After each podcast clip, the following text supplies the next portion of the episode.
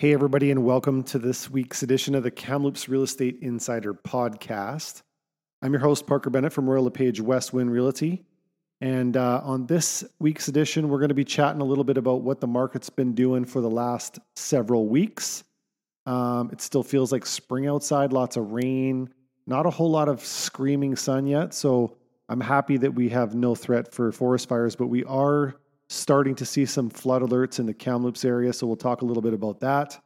Also wanted to talk about the benchmark price here in Kamloops and the over-ask situation going on, the multiple offers. I want to dive into that as well. My name is Parker Bennett, and I've spent the last 20 years helping people through the process of their largest single investment they may ever make, their home. From building inspector to real estate agent, I've chalked up a number of great experiences and strategies for everything related to the home buying experience. This podcast is dedicated to anything and everything around the Kamloops real estate market. Welcome to the Kamloops Real Estate Insider Podcast.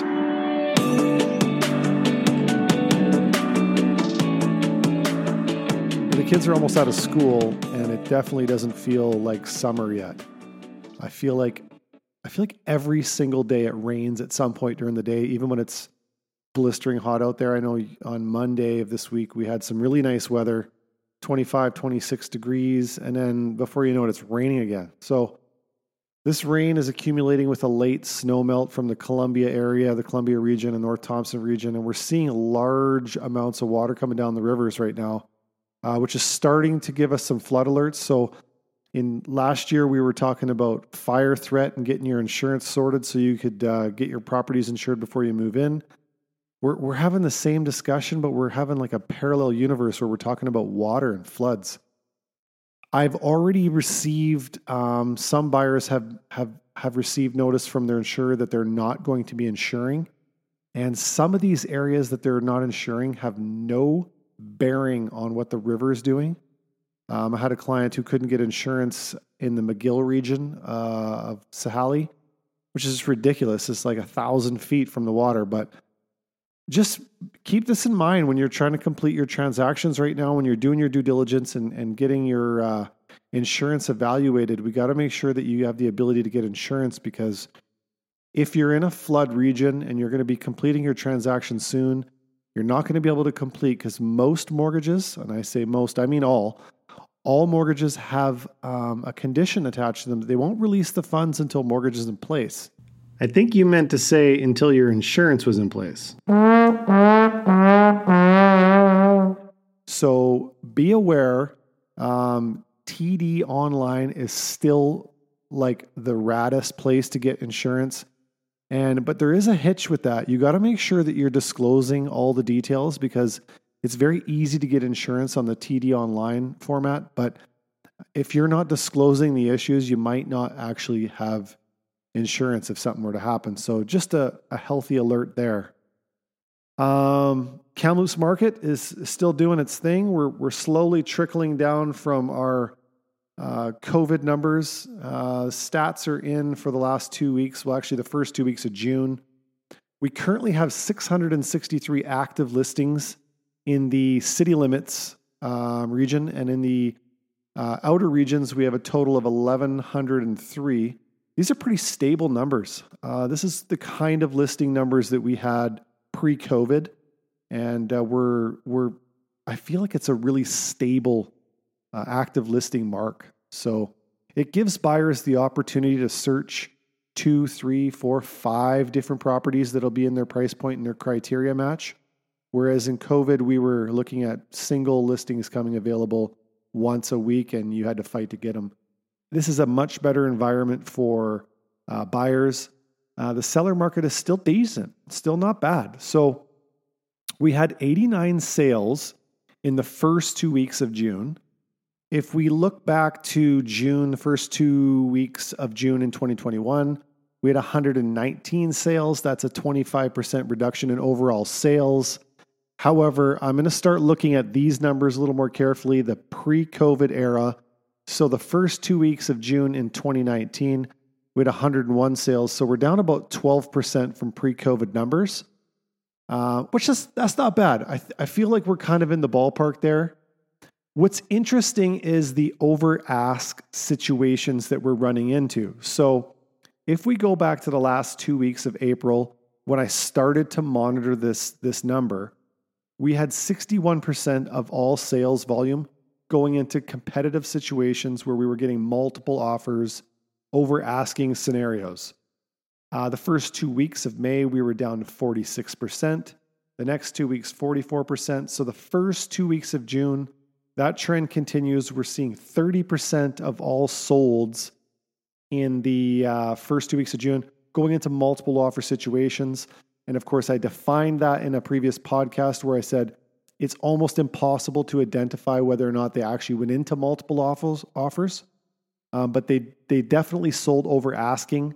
So I'm assuming that there was either multiple offers in that presentation of offers, or there was enough pressure that a buyer wanted to give an over-asking price, a bully offer early, so that they didn't find themselves in a competing situation and having to roll the dice to try and win that purchase. So currently our median residential sale price, this excludes mobile homes and condos, our median residential price is $750,000. Now our average residential price is $811,000. And our benchmark price is $803,000. Now, those are completely different numbers, and there's a difference of a considerable amount of money there. So I want to define those a little bit better. And I've defined these in some previous episodes, but I've never really defined benchmark, which is kind of a new term that we're going to be using a lot. And it might just make for a more accurate measure of what's going on in the real estate market. So let's start with median. The median residential price is made up by taking the actual sold house that's right in the middle of the highs and the lows and taking that median price. So for instance, if there was 7 solds for the month, it would be starting from the lowest to the highest. It would be sale number 4 that would be the median price. So that takes into account you're wiping some of the higher price properties and you're wiping some of the lower price properties, and you're trying to get a better evaluation on the average price. Now, the average price is a bit skewed because it takes into account that if you had those same 7 deals that completed, you would add them all up and divide it by 7, and that would be your average. So if you have a really high sale price, let's say you have a really expensive home, it can kind of skew the numbers a little bit. But now we're talking benchmark price, and I want to define that a little bit. So it took me a little bit to figure this out, because even as a real estate agent, I had difficulties in finding out the true method for coming up with this price. And to this day, I still struggle with it because I can't find the person who runs the algorithm in our district that punches out this number. But let's put it this way. The benchmark price. So it comes from a formula that's used to take a better measure of the average home instead of the average price. So let me define that. Let's say in Kamloops, and I don't know this what this is, but I'm going to make this up. Let's say the average age of a home is 1982. Okay? So that it would take a home built in 1982, and let's say the average amount of bedrooms in a home would be 4. Then it would take a 4-bedroom home built in 1982.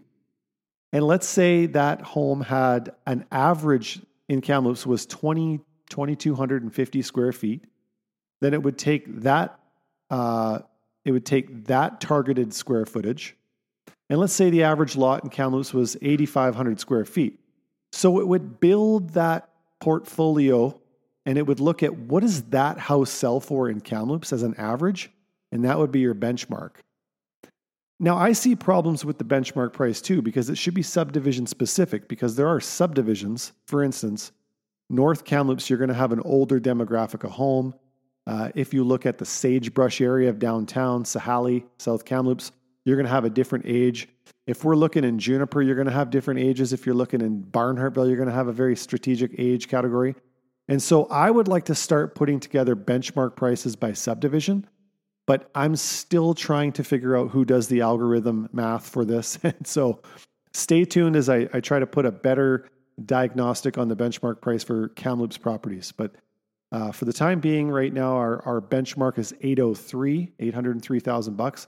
And I've watched this number bounce around from 825. I've seen it as high as 846 for the year. And I've also seen it tumble just underneath 8. So it bounces around a little bit.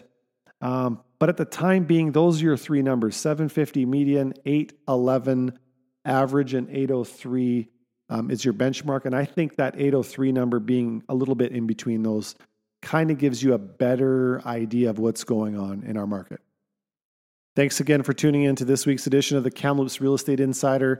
Stay tuned as we keep an eye on what's going on in the flood situation in Kamloops moving forward as our summer starts to feel more like a spring. Hopefully we get some better weather out there, and stay tuned. We'll get some more data in next week.